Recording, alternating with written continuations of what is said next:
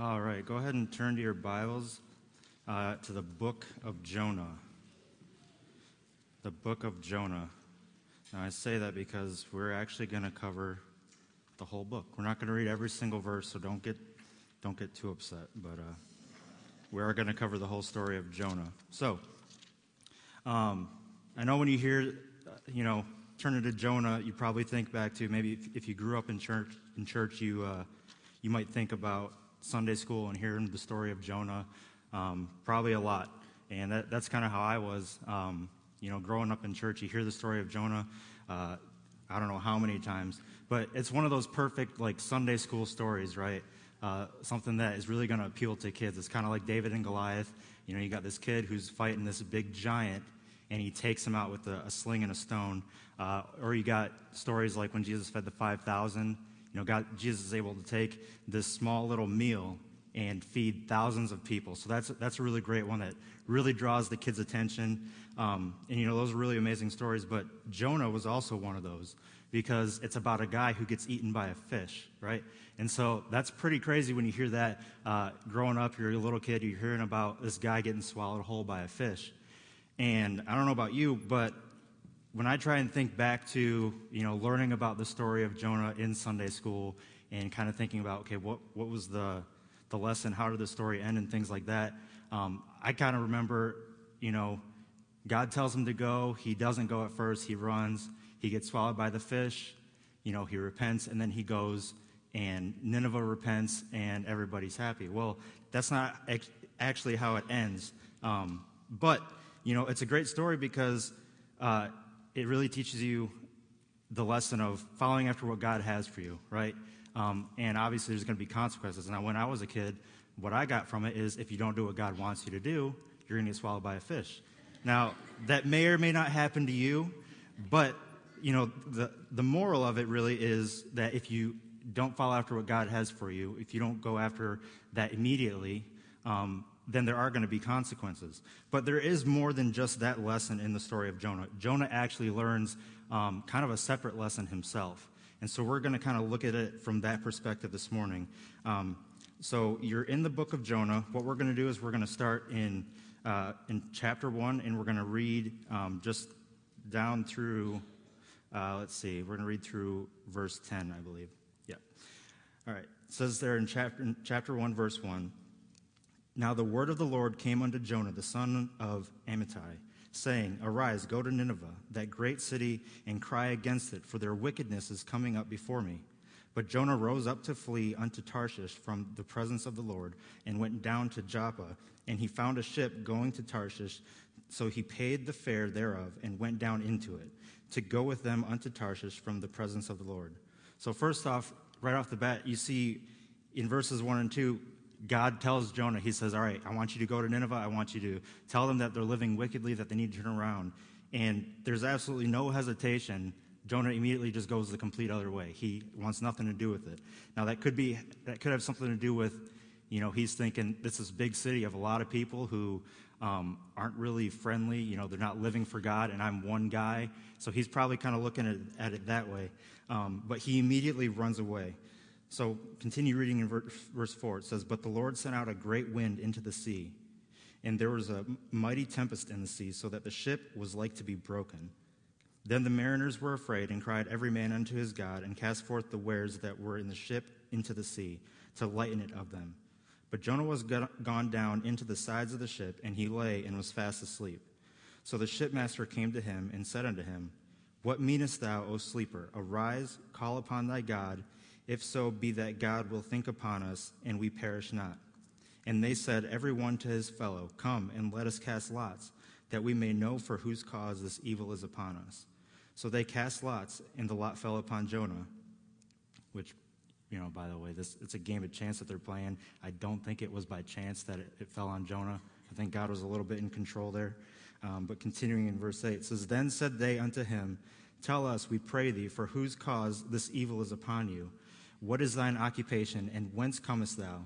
What is thy country, and of what people art thou? And he said unto them, I am in Hebrew, and I fear the Lord, the God of heaven, which hath made the sea and the dry land.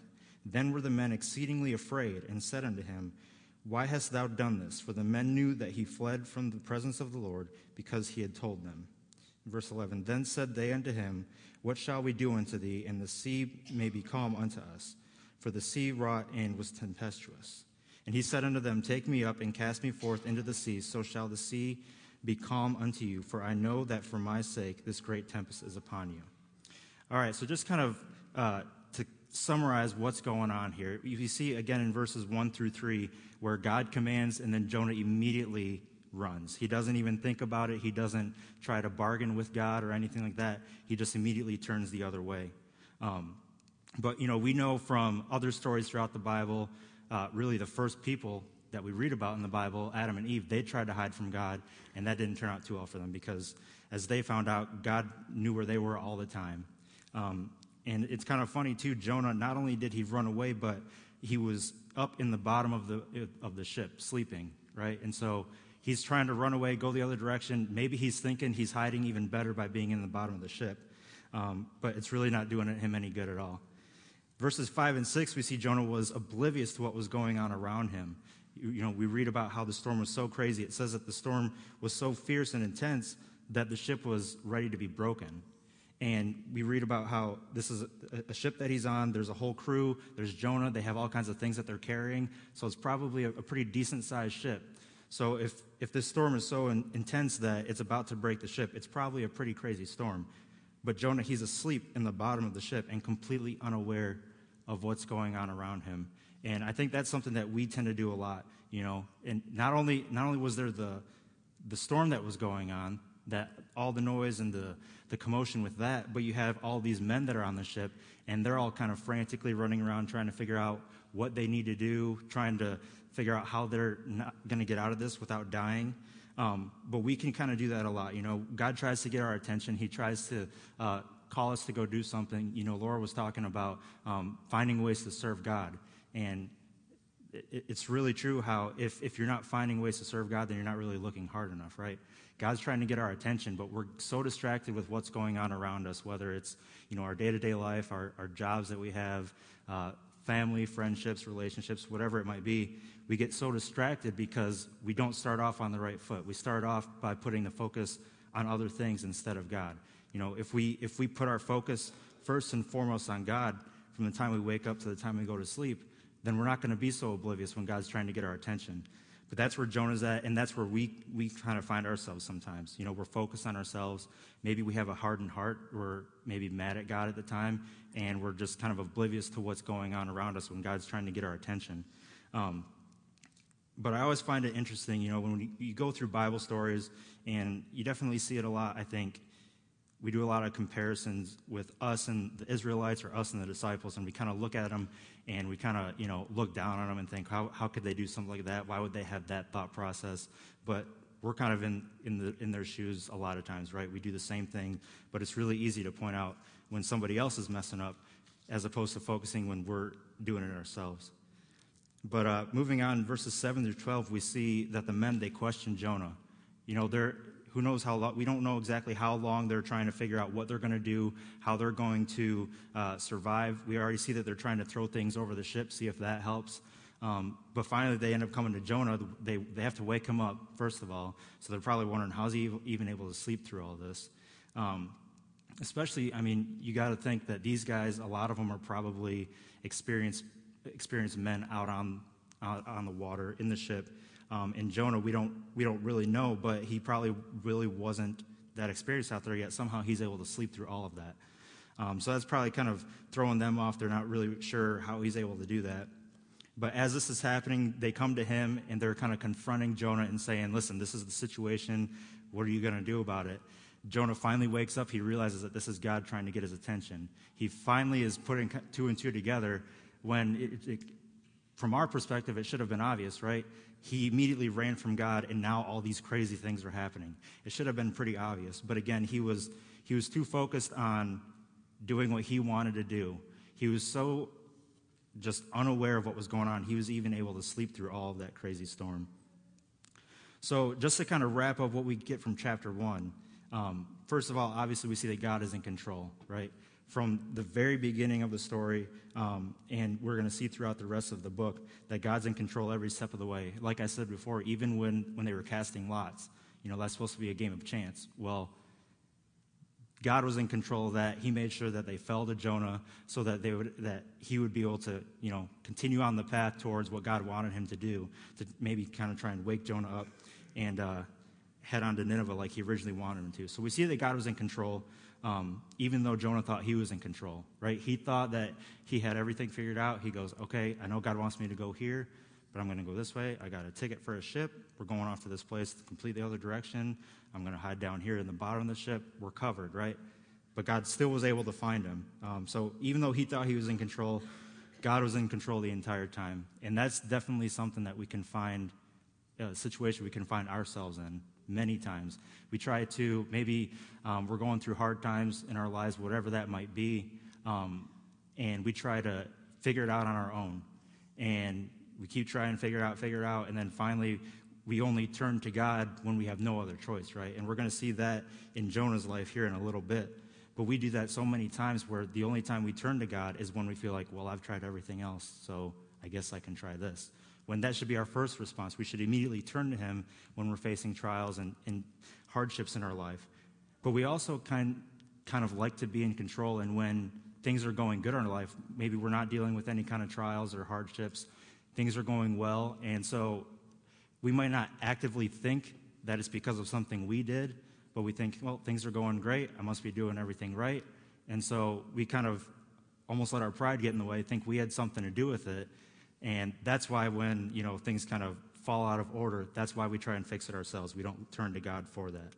So, um, but one thing I want us to really kind of pull away from this first chapter of Jonah is the other men on the boat like what happened to them. We don't hear about them after Jonah, you know, gets tossed overboard, right?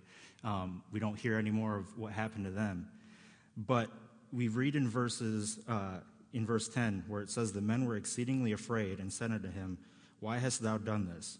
So just from the little bit that Jonah told them of who he was and what God he worshiped, they kind of, they were kind of realizing, okay, it must be this guy's God that is causing this. And they're realizing how great and powerful god is because he's able to control you know the storm the sea everything. And so we see that they they start to fear god. Um, and it's something that we can kind of really look at and think of okay how how do i react when i'm going through trials right because it's not just going to affect me of how i react it's going to affect other people around me those men that that jonah was around on the ship what he was going through it kind of opened their eyes to God. Now, they didn't immediately know everything about God, but maybe, you know, as, you know, the, the storms calmed and they, you know, docked wherever they were going and they kind of were telling people the story because you know you're going to tell somebody that story, right? You know you're going to say, once you get in, you're going to say, you should have seen the storm that we, we dealt with when we were out on the water. It was intense. This guy said that, you know, his God was in control of everything, and the second we threw him overboard, everything calmed down. It was insane. And so they're going to tell that story, and then maybe along the way, they're going to meet somebody who knows about God, who knows who He is, and and then you know that can kind of start to form a, a conversation, a relationship that that person can have with God, and that's kind of what we can kind of do, you know, with our trials when we're going through hard times. How we react, yes, it's going to affect us in certain ways. It's going to benefit us or hurt us, but there's other people that are going to be watching us. They're going to see how we react to those those hard times. Um, especially if, if that person knows that we claim to be a Christian, you know, they know that we go to church regularly, and then they see us just kind of losing our mind when things start getting unraveled. You know, they're, they're going to kind of take note of that. And it's going to be difficult for us to be able to, you know, kind of witness to them or say, hey, you know, why don't you come to church with me this Sunday? And they're going to kind of look at you like, I don't know if I want to go there because you seem to just kind of lose your mind when everything, you know, gets out of order. So maybe they don't have all the answers there. But that's what's important to remember. That's the main thing I want us to take out of this first chapter is that when we react to hard times that come our way, it's not just going to affect us. There's other people around us who are going to see how we react to those hard times. Um, and one, one verse that always comes to mind uh, when I think about something like this, how our actions can affect other people, is, or how we deal with hard times can affect other people, is when we read about, you know, the peace that passes all understanding. You know, that's something that you, you kind of hear, and then maybe you don't think about uh, what exactly that means because, you know, maybe nowadays we wouldn't word it that way the peace that passes all understanding. What that means is when you're going through hard times, when you're, you know, things aren't going your way, and you're still, still able to be calm and actually have joy, be joyful because of Christ, people who don't have Christ, they don't know Jesus, they're going to kind of look at you and they might think that you are a little weird. Like, how, how in the world can you be in such a good mood, be so calm, and like be so happy and joyful when I know all these crazy things are going on in your life? How is that possible? You know, and that's another way we can start that conversation and say, well, let me tell you how I'm able to be so happy, how, it's, how I'm able to be at peace, even though all these things are kind of crazy in my life right now. And that's how we're able to, you know, witness the people that way. And that's how our actions, how we react to the hard times when they come, that's, that's just one way that we're able to use that to witness the people. So let's go ahead and move on to chapter 2 in Jonah. Um, and here's where we're going to kind of see Jonah turning to God because he really has no other choice to at this point. Um, so let's go ahead and read verses 1 through 10 here in chapter 2. We're just going to read the whole chapter. And this is Jonah's prayer to God. He's already in the belly of the fish, and this is him kind of coming to terms with what's going on. It says there, Then Jonah prayed unto the Lord his God out of the fish's belly, and said, I cried by reason of mine affliction unto the Lord, and he heard me. Out of the belly hell I, out of the, out of the belly of hell I cried, and thou heardest my voice. For thou hast cast me into the deep, in the midst of the seas, and the floods com- compassed about me. All thy billows and thy waves passed over me. Then I said, I am cast out of thy sight, yet I will look again toward thy holy temple. The waters compassed me about, even to the soul. The depth closed me round about, the weeds were wrapped about my head. I went down to the bottoms of the mountains, the earth with her bars was about me forever. Yet hast thou brought me up my life, brought up my life from corruption, O Lord my God. When my soul fainted within me, I remembered the Lord, and my prayer came in unto thee, into thine holy temple. They that observe the that observe lying vanities forsake their own mercy, but I will sacrifice unto thee with the voice of thanksgiving I will pay that that I have vowed salvation is of the Lord. And the Lord spake unto the fish, and it vomited out Jonah unto, uh, upon dry land. So again, this is Jonah. He's, he's obviously in the belly of the fish, and he's kind of looking back and recapping what happened to him from the time he got thrown out. And now he's really starting to see that God's in control the entire time. He's, he's starting to notice that from the time he got on the ship, that God was in charge, right? He, he, he kind of started to realize it when he was on the ship, when he was confessing to the other men that were there. Um, but really, he's kind of, you know, maybe kind of playing it out in his head because He's in the belly of the fish, probably really dark, damp. Nobody else to talk to. What else is he going to do? He's going to think back to, you know, all right, how did I end up here? Right? So he's, he's kind of trying to do a replay, figure out, all right, what's my game plan going forward? And he realizes that his game plan going forward is trusting in God because he's been in control the whole time. And he even says at the end of verse 9, salvation is of the Lord. So just to kind of recap, in verses 1 through 4, uh, we see that he recognizes that God's in complete control. Again, um, he's, he's showing that from the minute he, he turned the other way and ran, that God was in control, that he was the one causing all these different things to happen. And he realizes that where he is is a direct result of his running and hiding. So not only is he understanding that God's in control, but he's, he, he's figuring out, you know, if I had just gone and done what God wanted me to do the first time, I wouldn't be here right now. And a lot of times we do that same thing. We don't realize it until we've already been there. We learn the hard way instead of, you know, just following after God, trusting in Him. Thinking back to the other times when God called us to do things and, you know, we, we ended up going and doing what He told us to do and things seem to work out. We forget those times uh, just because maybe He's calling us out of our comfort zone. And we're thinking, well, I, I don't know, I don't know, God, that's not really something that I'm comfortable with doing. Uh, it's not anything I'm experienced in. And, you know, He's still in control. He wouldn't be calling us to do it if He wasn't able to use us in that area.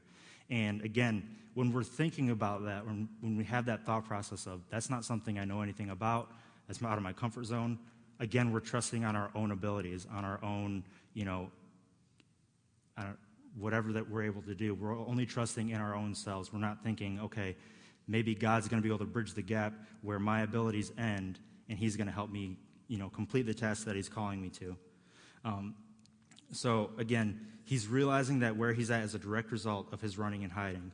And then we see that uh, he reached his lowest point, right? And that's what I was talking about before, where a lot of times we, we turn to God when we feel we have no other choice but to turn to God. When really that should have been our first choice in the, in the beginning. And he's reached his rock bottom, his lowest point. And so I just kind of think back to, you know, in your life, it could have been recently, um, it could have been years ago. But think back in your life when, you know, you're going through those hard times and you keep trying to get your way out of it, but really all you're doing is just digging, digging yourself in deeper. And finally, you, you reach your lowest point. You feel like there's absolutely nothing else you can do, and you turn to God. And it's a good thing that we're turning to God because we're recognizing that He's going to get us out. But we, again, we should have turned to Him in the first place, and then we wouldn't have all the mess around us. If Jonah had just turned to God and followed after Him in the first place, he wouldn't have the mess around him that he's in. Um, his is a little bit more of a, a, literal mess that he's dealing with in the belly of the fish. Sometimes ours might be, sometimes maybe not. But uh, that's where he's at, and a lot of times we find ourselves in the same situation. So, and then finally, in the last, uh, last four verses, we see that Jonah acknowledges that his only salvation is by God. Um, and I think it's really cool that now, obviously, Jonah didn't speak the English word of salvation here when he was, you know, praying this to God. But I think it's really cool that, you know, the original language translates that word to salvation, right? And this is way before Jesus even came to the earth and died on the cross so that we could have salvation. Um, but that's, uh, it's a great picture of the salvation that we do have through Christ, right?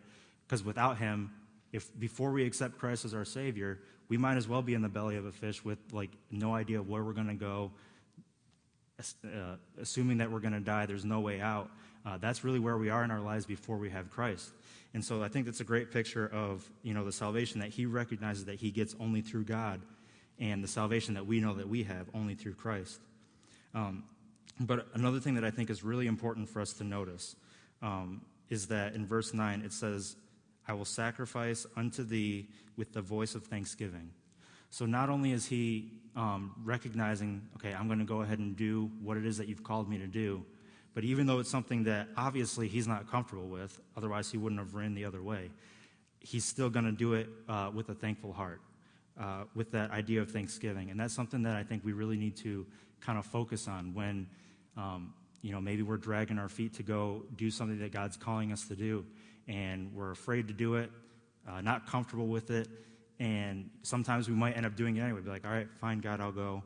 But we're not doing it with thanksgiving, right? He, he's recognizing, I'm going to do it with thanksgiving because I know you're my only way out. And really, we should be giving thanks to God in everything that we do. You know, giving Him praise and glory, giving Him of everything that we have. Um, just this last Wednesday uh, in the youth group, we were talking about giving God really of everything. You know, uh, and we covered things like our abilities, our gifts, our talents, things like that, uh, giving of that to God so that uh, we can bring glory to Him in that way. Um, uh, we talked about, you know, the treasures that we have. Now that could be, you know, actual money. Uh, teenagers a lot of times don't have very much money, so it's a little difficult to make that connection of, well, how am I going to give God money if I don't have any money myself? Well, that's where, that's where the idea of treasures comes in. It's not just money; it's you know the things that we value. And that could be spending time doing a hobby that we have. And it's not bad to have a hobby, you know, it's not bad to have things that you enjoy to do um, outside of the church or things that aren't directly related to church. But once that takes precedence and priority over God, then it becomes a problem. And so that's, that's you know, those are things that we value. So our, that's our treasures. We're able to give our treasures to God. And most importantly, giving Him our time. Now, that could be in, in the aspect of serving in the church or some kind of ministry. Uh, really, a lot of times it just boils down to giving God of our time by spending time in His Word and praying and just having that relationship with Him. Um, and we can give God all those things, give Him our time, our treasures, our talents, all those things, and nothing we can ever give Him is ever going to amount in, or come anywhere equal to what He gave to us when, when Jesus died on the cross for us. And so but that's not the point of doing all that. We're not giving it to him to try and, you know, balance the scales and say, okay, we're almost even now, because we know we're never going to get there. We're doing those things because he saved us, because of that salvation. We can give him thanks and show him that glory by giving him all those things. And that's where Jonah's coming from with this idea of surrendering to his will with thanksgiving. He's, he's recognizing, I get to go do God's will. He's using me to accomplish this task. And now he, maybe he's starting to think, you know, God's trying to use me. He's thinking of this big city of Nineveh, this wicked city. God's going to use me to, to help preach to them, uh, tell them to repent. You know, he might he doesn't know exactly how it's going to go, but God wants to use him to go to go minister to those people.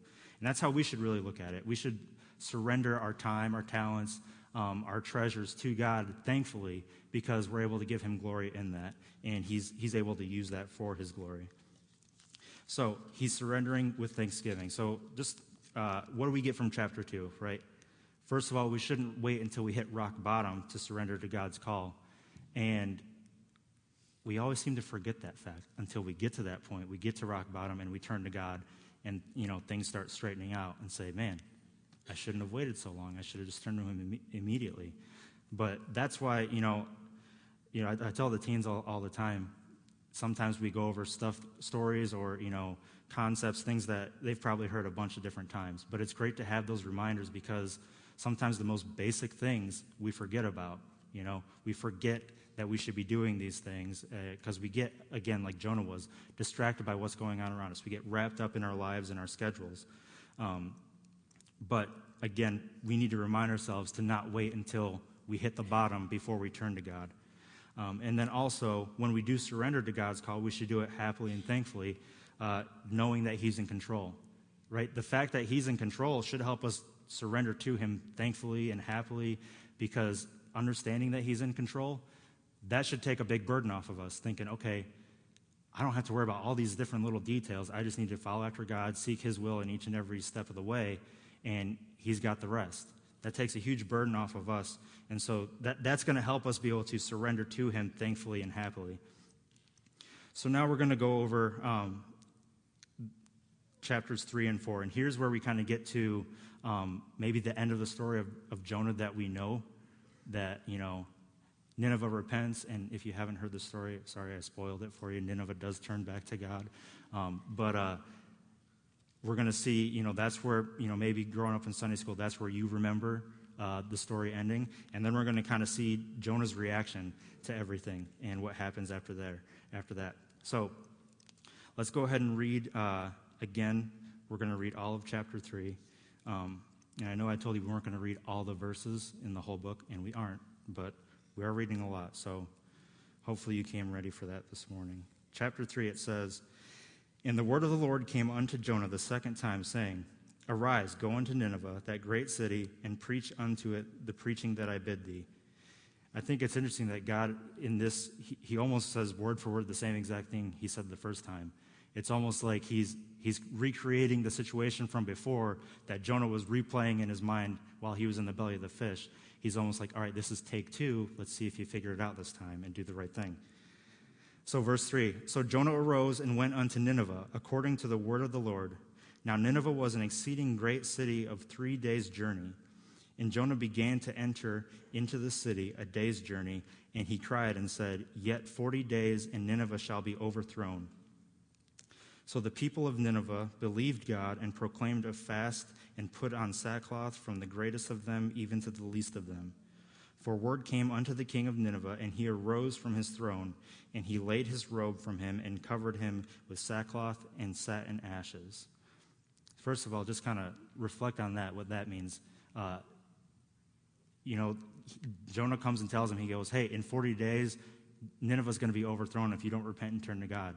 And that was all the wake up call that they needed. They immediately turned to God, but it says from the greatest to the least, and it even says that the king of Nineveh himself so think, think of, you know, in our situation, you know, in our country, if, if our country were to turn back to God from the top down, president all the way down to, you know, just regular citizens, if we were to all turn back to God, like the kind of picture that that would be, first of all, to see everybody recognize, okay, this is where we're at, this is where we need to be, we're nowhere near where we need to be, so let's turn back to God. And that's what's happening here. Like it says, from the greatest to the least, they all turned to him. That was all the wake up call that they needed. So, and it says, and he, and he caused it to be proclaimed and published through Nineveh by the decree of the king and his nobles, saying, Let neither man nor beast, herd nor flock taste anything. Let them not feed nor drink water. But let man and beast be covered with sackcloth and cry mightily unto God. Yea, let them turn every one from his evil way and from the violence that is in their, in their hands. Who can tell if God will turn and repent and turn away from his fierce anger, that we perish not? And God saw their works, that they turned from their evil way, and God repented of the evil that he had said that he would do unto them, and he did it not. So, there's a couple things there at the end that, that are really interesting. I like in verse 9 when, when, uh, when they're saying, Who knows what God's going to do? We could repent and, and turn to Him, but they're recognizing that, you know, He's God. He can still be God and punish us because of what we did. We deserve that punishment. So they're recognizing who knows if he's, uh, you know, show us that grace and mercy, but we should repent and turn to him anyway because that's the right thing to do. Because we're living wrongly, we need to start living right. Um, but it's, it's interesting that in verse 7 we see that it pretty much, they almost made it a law. Listen, everybody needs to, needs to fast. Everybody needs to get on the same page because if we don't, God's going to show his wrath. So, just to kind of look back over uh, chapter 3, um, first of all, we see that Jonah doesn't hesitate, right? God gives him almost the same line again, and it says in verse 3 so Jonah arose. God in verses 1 and 2 says, Go unto Nineveh, preach unto them, and then right away Jonah arose. So again, no hesitation. This obviously he learned his lesson. He didn't want to end up where he was before. Um, so again, you know, we've been there, and I'm sure a lot of us have been there with our parents growing up, right? You know, we make one mistake and we mess up and we get punished for it, and the punishment definitely uh, straightened us around and realized, I don't want to do that again. So maybe next time they ask us to go do something, we kind of think back, you know, I remember before I didn't do it and I didn't really enjoy what came back my way. So this time I'm going to go ahead and do it. So we've been there before, you know, with our parents and, and things like that. And that's what Jonah's doing here. He immediately goes, doesn't hesitate, and he goes and does what God wants him to do. Um, and then we see that Jonah preaches his God's message to Nineveh, and they repent. You know, again, their king, he led as an example. And that's what we can do, really. You know, I was talking before about how, you know, what if our country, we were able to see our country or our community, you know, you can look at it at any different size you want. Our our state, city, whatever, um, if they were to kind of just turn back to God, repent, and what that would look like. Well, we as the church, we can lead by example, and that's what we're supposed to be doing. That's what we're called to do. We're called to really just point people to Christ, right? We're called to go out, spread the gospel, and make disciples of people. And really, that boils down to sharing the love of God and pointing people to God. And so that's how we can lead as an example, just as the king did uh, in Nineveh. Um, and then it's also interesting that they didn't hesitate in their repentance. And it kind of makes me think of if, if you've ever, if you're somebody who uh, got saved when you were really young, maybe you grew up in church, uh, whatever the situation was, if you got saved when you were really young, um, and you know now you've you know lived so much throughout your life, and then you kind of look at somebody, uh, you know, like sometimes you can see it with teenagers or even people older than that, somebody who was never in church growing up, and they get saved, and you look at them, and they're like totally fired up, on fire for God, ready to go out and just take on the world for Jesus. And you're thinking, like, how, how can they have that kind like, why don't I have that kind of passion, that kind of, you know, intensity in me? Um, and I think it's the same way with Jonah. You know, Jonah, he wasn't new to God. God was calling him to go preach unto the city. And so maybe he was kind of, you know, complacent, you know, kind of Obviously, he was unaware that God was in control of everything because he thought he was in control. So he kind of got to where he was just kind of maybe going through the motions and not recognizing how great God really was. And so when he heard the message of God, you know, it didn't really wake him up or, or, spark anything in him right away. But these people, they were so wicked, they were completely away from God. When they saw and heard his message, it was something completely new to them, and they just immediately didn't even think about it. They're just like, all right, yeah, let's do it. Let's fix things. Let's get back on the right track. Um, and that, that's how we can kind of get, you know, you know, we come to church every week, read our Bible, pray, and we're just checking off the boxes on the list. And we can kind of, you know, lose that intensity, lose that excitement that maybe we had when we were first saved. And um, we can look to, to Jonah and, and the people of Nineveh as an example uh, to that just because we've known God for so long, that we've been in church for so long, that we shouldn't lose that excitement. Because again, Jonah, when Jonah acknowledged that his salvation came from God, that's all we need to think back to is that the salvation that we've received from God. And that should give us all the excitement that we need. We shouldn't need anybody to kind of, you know, motivate us, push us, get us, you know, get us a little push start. Um, that should be all the motivation and excitement that we need. But again, we forget about where we were before Jesus and where we are now, the difference that that is. Um, so it's great to have a reminder like that. Um, but as we, we see in verse 10 that God spared Nineveh, you know, they didn't hesitate to repent, they repented, and he spared Nineveh. And if you're like me, thinking back to, you know, in Sunday school, uh, learning the lessons. Sorry, I didn't bring a flannel graph for you guys. That's, you know, that's how you probably learn about the story of Jonah the first time around.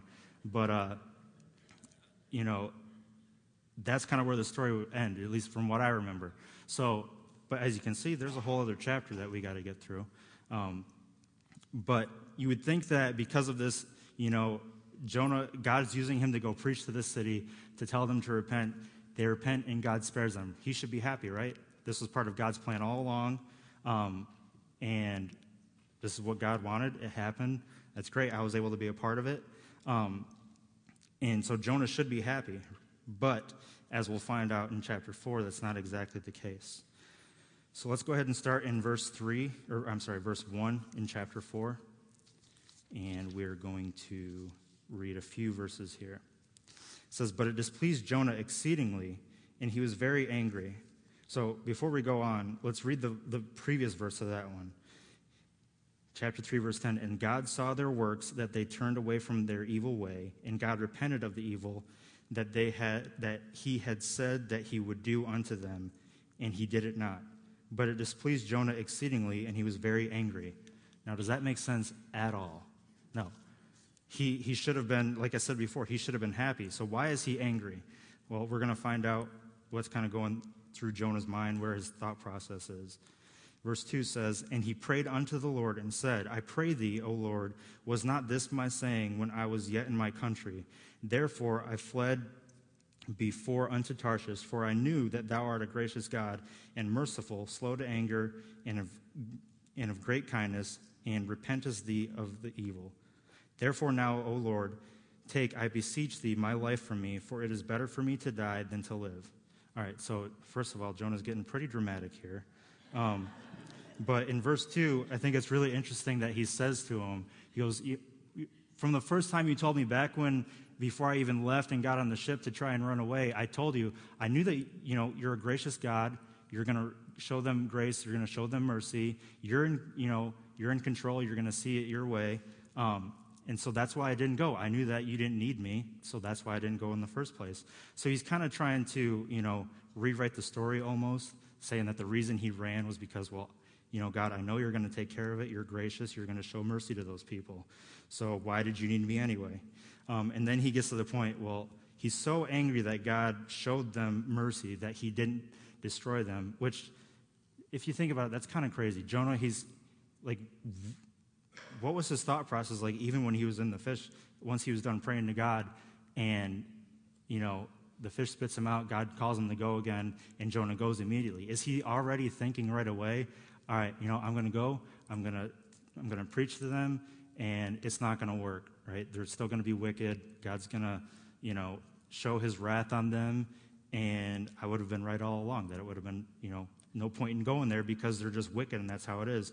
Um, and so, was he expecting them to to not repent, or was he expecting them to repent? Because that's what he's telling God. He's saying, Listen, I, I know that you were going to spare them. I know that they were going to repent because you're God and you're all powerful. But he's upset. So he must have expected them to not repent. Um, so he's kind of all over the place right now, not really sure what, what he's got going on in his mind. But uh, so again, he says the reason that he didn't flee, that he didn't go at first, the reason that he fled was he knew that God would be merciful to them. And so the fact that God was merciful to them, uh, he probably got angry because of everything that he went through, right? Um, there's probably a couple reasons why he got angry. One, thinking, you know, God, I live for you all the time. You know, I, li- I do what I'm supposed to do. Uh, everything, follow the law, all that. These people, they're extremely wicked, and you showed them repentance. And he's thinking of the one time that I didn't do what you wanted me to do. I fled and went the other way. I had to get thrown overboard, almost drowned in the ocean, got eaten by a fish, and they do all these things wrong, and they repent, and everything's cool. You know, wipe the slate clean. And so he's probably getting upset about that. He's probably getting angry that he had to go through all those things and God ended up saving them anyway. Um, but again, we do the same thing ourselves, right? We put the focus on ourselves. Maybe we look at other people and think, you know, well, their sin's worse than my sin. I only do like this over here, but you know, they have all kinds of greater sin. And you know, maybe we've been at a point where we've seen somebody get saved and you know, instead of rejoicing like we should be, like Jonah should have been rejoicing, we kind of think like, well, how is God, you know, why is God choosing to use that person when they've done all these things? Well, if you, I mean, if you've met any kind of people, like no matter who you've ever met, anybody you can think of, a lot of times people who've been through a lot of things, God's able to use them extremely, like greatly because of the experiences that they've had. And they can say, listen, this is where I was, this is where I am now, and I'm here because of God. I mean, think of Paul, right? He was there when they were uh, persecuting Christians. He was holding the coats of the people who were throwing stones at Stephen. Um, but now we look back from our perspective, and Paul was probably the greatest missionary that ever lived, wrote most of the New Testament that we have. But you got to think maybe some of the, the people who were in Paul's time, you know, people who were part of the church, maybe they're looking at him and thinking, like, why is, how is he able to do all these great things for God? How is God using him? You know, this is what he was doing before.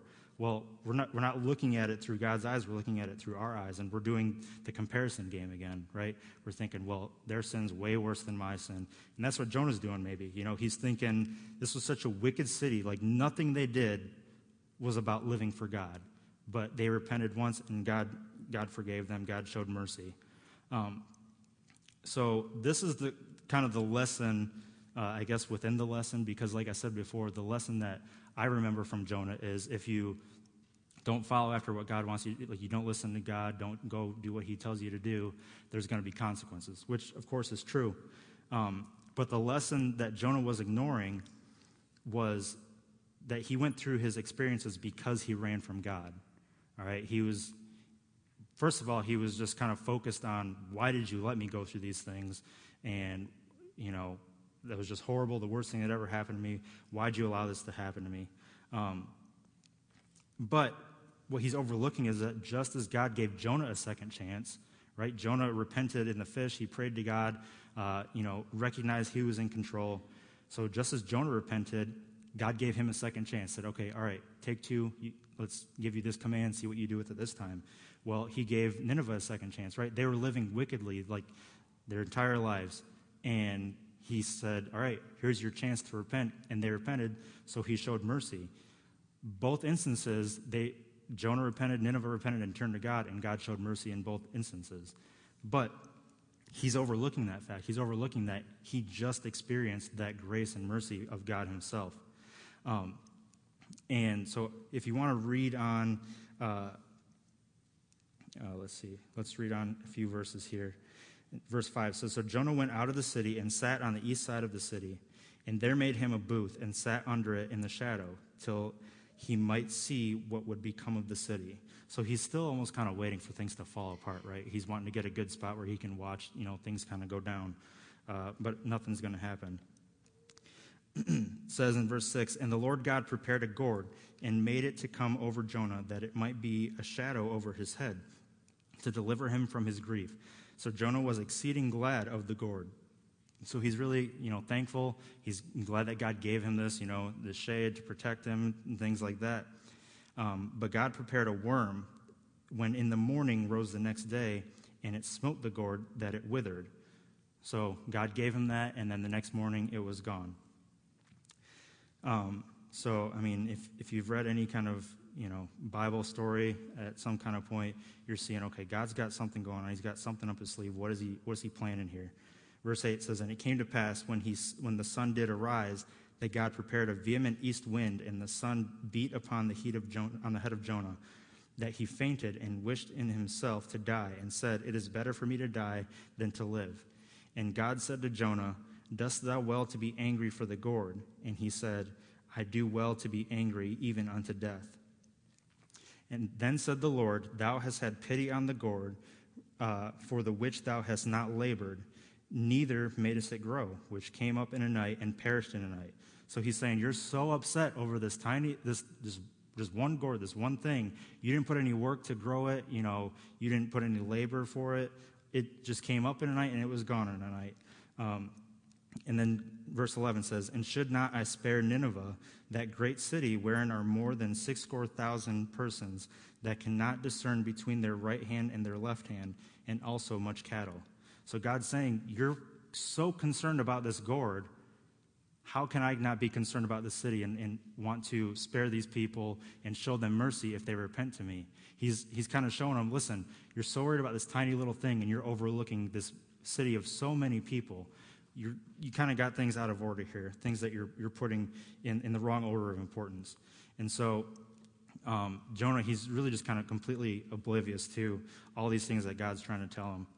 Um, so, what can we learn from Jonah, right? obviously we know God's in control, um, that God's going to use our trials uh, and how we react to those trials and hard times to point others to Christ. Uh, we also know that we shouldn't wait till we hit our lowest point, our rock bottom, to turn to Him, because uh, really we're going to save ourselves a lot of trouble, a lot of grief. Um, obviously, uh, we should surrender to God willingly and thankfully. Uh, our experiences in life are a direct result of either running to God or away from Him. So think about that. Our experiences in life, the things that kind of come our way, whether it's good or bad, think about Jonah's life. Think about this as far as Jonah's concerned. Our experiences in life are a direct result of either running to God or away from Him. So it really comes down to making that right choice of am I going to seek God in this area or am I going to seek what I want to do? Um, and then finally, God shows mercy when we repent no matter what we did. Again, thinking back to Jonah, uh, he ran from God the one time and tried to hide. He repented. God gave him a second chance. Nineveh lived wickedly their entire lives. They repented, and God gave them a second chance. So it doesn't matter who we are or, or what we've done. Uh, God's going to, if, if we repent and turn to God and accept Him as our Savior, He's going to give us that salvation, which because of that, there's no reason we should ever be looking at anybody else. We should just be thankful at the salvation that we were able to receive uh, and the new life that we have in Christ. So, what's the big picture lesson that we can learn from Jonah, though? Um, really, it's that when God is calling us to do something, it isn't all about those that we're going to serve. So, Jonah was called to go preach to Nineveh, right? But as we saw throughout the story, it wasn't just about the people of Nineveh that he was going to go serve. God will also use it as a way to teach us so we can grow as well because he will always want us or he always wants to have a better relationship with us. So kind of try and think of that like as far as the story of Jonah is concerned. God knew all along that when Jonah finally went, that Nineveh was going to repent and turn back to him. He knew that that was going to happen. Uh, also, God knew that he didn't need to use Jonah to have that happen. God could have used anybody else, right? He could have sent anybody else to go preach that same message. But he chose Jonah because clearly this was a lesson that Jonah needed to learn. You know, he needed to learn that he, that he needs to trust God more, first of all, but that it doesn't matter who you are, really, that as long as you repent and turn to God, that he's going to give you that salvation. He's going to give you that second chance. Um, and that's what we need to kind of take away from Jonah is – you know, first of all, not be looking at other people and doing the comparison game. Um, also, when we're witnessing to people, making sure that we don't have in the back of our mind, like, well, you know, I guess God can save anybody, so he can save this person. But think back to, well, God saved me, and that's all that really matters as far as I'm concerned. I'm just called to share the gospel and tell people about Jesus, and he takes care of the rest. We don't need to be looking at and, and judging and, and, again, doing that comparison game. Um, so, again, just to kind of take that final lesson away from Jonah, Jonah's final lesson is again in verses 10, 11, in, verse, or in chapter 4. And I'll read those verses again. Then said the Lord, Thou hast had pity on the gourd, for the which thou hast not labored, neither madest it grow, which came up in a night and perished in a night. And should not I spare Nineveh, that great city, wherein are more than sixscore thousand persons that cannot discern between their right hand and their left hand, and also much cattle? So, really, just kind of take away from Jonah the idea of not getting wrapped up so much in ourselves, you know, our day to day schedule, our lives, whatever we have going on, to where our like priorities, our um, perspective is way off base um, and not anywhere near how God is seeing things. Now, obviously, we're human and we're going to need to pray to God and have His guidance to be able to see things how He sees things. Um, but we need to make sure that we're not getting so wrapped up in everything around us that we're missing what God has for us right in front of us and what He's trying to show us. And so, again, that's the kind of the secondary lesson of Jonah, and um, that we can take away. Not just the idea of, well, if you do, don't do what God says, you're going to get swallowed by a fish. That's a great lesson to learn. That's a good one to keep in mind.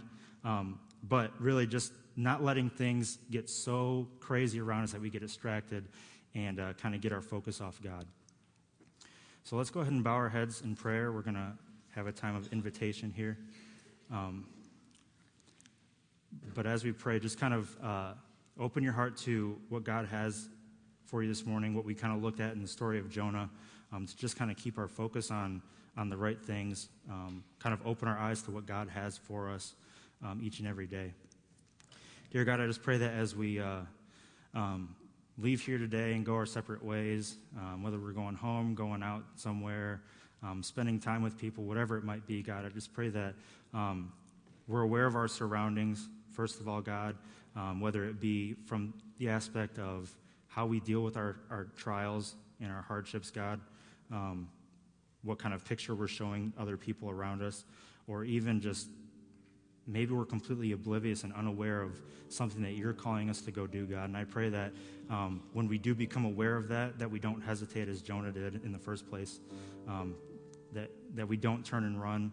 And God, I just pray that if we have any kind of hesitations, um, things holding us back from following after you and whatever that is, God, that we recognize we don't need to trust in our own abilities, uh, that we can trust in you, that if you're calling us to do this, God, then you must have a plan in place. So I just pray that we uh, keep that in mind. Uh, just, just be with us as we, uh, when we leave here today, God, um, just to keep our focus on the right things, to, to keep things in the right perspective, and just remember the repentance or the, the mercy that we receive from you and the grace that we receive from you, the salvation, God. Uh, and really just remember that every single day. If we if we keep that in our mind and we never forget um, the change in our life, the new life that you've given us, then all these other things are going to be much more easy for us to uh, to live out, God. Uh, we know things aren't always going to be easy. There are going to be hard times. We know that if we follow after you, that um, we are going to have persecution. We know that um, that there are going to be those things, but we also know that your yoke is easy and your burden is light, God. And I just pray that um, we keep that in mind. And I just be with us this morning. Pray all in Jesus' name, amen. So if you let's go ahead and stand. We're going to sing a few songs. If you want to come forward, um, whatever, however God's speaking you today, if you want to come forward and pray about that, you're welcome to come and do that. But we're going to sing uh, a few verses of a hymn.